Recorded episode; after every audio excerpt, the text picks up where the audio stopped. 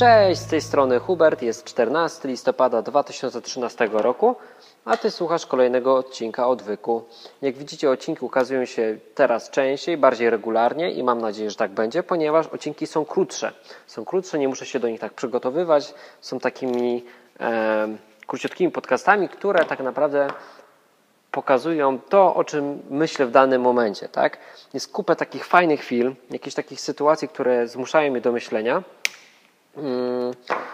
I one się przeważnie marnują, ulatują. Ulatują te myśli, nie są nigdzie zapisane. Potem myślę, że o, fajnie byłoby e, to nagrać, ale jakoś to tak się dzieje, że, e, że to się traci. I strasznie szkoda, bo przeważnie takie na gorąco jakieś przemyślenia e, może nie są takie jakieś najlepsze merytorycznie, tak? ponieważ nie przygotowuję się do nich. Nie są one oparte tak głęboko na Biblii jak inne odcinki, ale czasami mogą być bodźcem do jakiegoś fajnego przemyślenia. Nie musicie się przecież ze mną zgadzać, właśnie o to chodzi w odwyku, żeby się nie zgadzać, tylko żeby samemu myśleć, nie? I może akurat to, co ja w danym momencie, to na czym ja się zastanawiam, może komuś z Was pomoże, nie? Może będzie to taki jakiś impuls do, do zmiany czegoś, do właśnie e, przemyślenia jakiegoś tematu. W tle możecie słychać e, różne dziwne dźwięki, dlatego że jestem w pracy, ręce mam zajęte, jakieś tam pyknięcia, stuknięcia. Mm, ale głowę mam wolną. Mam wolną głowę, bo robię jakąś taką pracę typowo manualną teraz. No i dlaczego by nie wykorzystać tego czasu właśnie do nagrania odcinka, ponieważ tak jak ostatnio mówiłem, jestem bardzo zajęty e, i rzadko kiedy znajduję czas. Teraz nagrywam w pracy. Nagrywam w pracy i stwierdziłem, że w sumie dlaczego nie? Dlaczego nie? E, dlaczego nie wykorzystać dobrze tego czasu? Dobra. Skoro już powiedziałem, że będzie krótko, skoro powiedziałem, że będzie bardziej regularnie, kto wie, może nawet e, częściej niż raz w tygodniu. Zobaczymy, bo e, wszystko zależy od tego, e, czy będę miał czas po prostu to wrzucić na, na serwerek. Więc możecie zaglądać na odwyk częściej, a może akurat będzie czekała tam na Was jakaś niespodzianka. Ok, miało być krótko, więc przechodzę do, do sedna. Nie wiem, czy wiecie o tym, ale są pewne kościoły w Polsce, które uważają się za kościoły protestanckie, na przykład Kościół Ewangelicko-Augsburski, które mają u siebie w kościołach e, krucyfiksy, czyli takie krzyżyki z Jezuskiem. Nie? I tak się zastanawiałem, dlaczego tak jest. Bo ja myślałem, że oni z tym zerwali jako protestanci, e, a jednak nie. No i tak, kurczę, no najlepiej zasięgnąć informacji od źródła. Miałem okazję porozmawiać sobie z takim księdzem właśnie E, takiego kościoła protestanckiego, ewangelickiego i dowiedzieć się, dlaczego oni z tego e, nie zrezygnowali. Co jest powodem, że oni dalej tu u siebie mają w kościołach? No bo przecież jest drugie przekazanie, które mówi o tym, że e, nie będziemy sobie robić żadnych różnych tam rzeźb i oddawać im czci, nie? ani obrazów. No i teraz można byłoby powiedzieć, że co, że, że nie możemy mieć nawet tapety na pulpicie, nie możemy mieć e, nie wiem, jakieś rzeźby w domu? No nie, no przecież Bóg nie ma nic do sztuki, tylko tak jak każde przekazanie, które daje w Biblii, jest dla ludzi, po to, żeby mi się lepiej żyło, nie?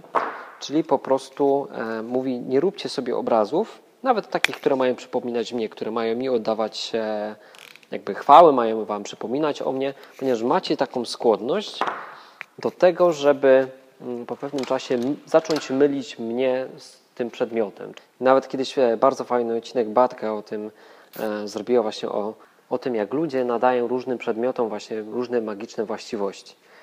Tak naprawdę to od nas zależy. No i zastanawiałem się w takim razie, skoro jest takie ryzyko, nie? Jest takie ryzyko, e, że w coś takiego popadniemy, nie? No bo jesteśmy jednak ludźmi i skoro Bóg przecież który nas zaprojektował, wie o tym, że mamy takie skłonności, mówi, ej, lepiej tego nie rób, bo możesz mieć problem. No to dlaczego są tacy ludzie, którzy no, teoretycznie znają Boga, a mimo to są w stanie podjąć to ryzyko, nie? Ja bym porównał takie obrazki, a może inaczej. Ja bym porównał Boga sobie do giełdy. I takie właśnie obrazki jakieś, jakieś różne dziwne wynalazki, krzyżyki, krucyfiksy, porównałbym do funduszy agresywnych, takich funduszy inwestycyjnych, które inwestują w akcje. Tak naprawdę nie wiadomo, co się wydarzy. I pytanie, bo w przypadku na przykład funduszy czy tam akcji możemy zarobić, możemy coś zyskać. Nie? Co się zyskuje e, w przypadku takich krzyżyków? No chyba nic. przynajmniej ja nic takiego nie widzę, jest samo ryzyko. W takim razie, skoro nie ma zysku, to, e, to po co ryzykować? Nie lepiej z tego po prostu najzwyczajniej w zrezygnować? Jedyne, co mi przychodzi do głowy, to przywiązanie. Takie przywiązanie do jakiejś tradycji, e, do tego, że robili tak nasi rodzice, e, albo po prostu już mamy ten problem. Nie? Jeżeli e, nie jesteśmy w stanie z czegoś zrezygnować, nie potrafimy podać żadnych racjonalnych argumentów, to czy to już nie jest ta chwila, w którym nadaliśmy temu przedmiotowi jakieś właśnie magicznej właściwości? Czy to już nie jest ta chwila, że nie chcemy się tego pozbyć, ponieważ wierzymy w ten przedmiot? Takie przemyślenia mnie naszły i stwierdziłem, że się właśnie z tym z Wami w dzisiejszym dniu podzielę. Piszcie komentarze, co Ty myślicie. Czy, czy Wy jesteście w stanie zrezygnować właśnie z jakichś takich tradycji, e, żeby zbędnie na przykład nie ryzykować, nie? Albo czy wręcz przeciwnie uważacie, że, e, że warto ryzykować i podajcie takie przykłady, w których, nie wiem, warto bawić się w takie dwuznaczne rzeczy, tylko i wyłącznie dlatego, że to coś Wam daje. I co Wam daje, bo ja nie wiem. Więc możecie mi powiedzieć, a ja się wtedy będę zastanawiał dalej. No to chyba tyle. To cześć. A, i jeszcze jedno, tak sobie pracuję dalej i wymyśliłem test. Wymyśliłem test, to jeszcze dokleję do tego odcinka. Jeżeli masz jakiś taki przedmiot, który jest dla ciebie wyjątkowy e, i zastanawiasz się, czy, mm, czy to już jest ten moment, nie? w którym no, może jednak przypisuje jakąś magiczną właściwość temu przedmiotowi. Ja Wam nawet powiem, że kiedyś sam miałem taki przedmiot. E, była to taka opaska, którą dostałem na chyba urodziny od mojej żony Natalii, e, na którym miałem wygrawerowane słowo Jeszua. Strasznie się ucieszyłem, bo wtedy właśnie dopiero co e, się nawróciłem i byłem taki mega zajarany. No i kurczę, chciałem mieć coś takiego, nie? Chciałem mieć jakiś, no jak, jak to człowiek, chciałem mieć jakiś przedmiot. I dostałem taką opaskę, bardzo mi się podobała.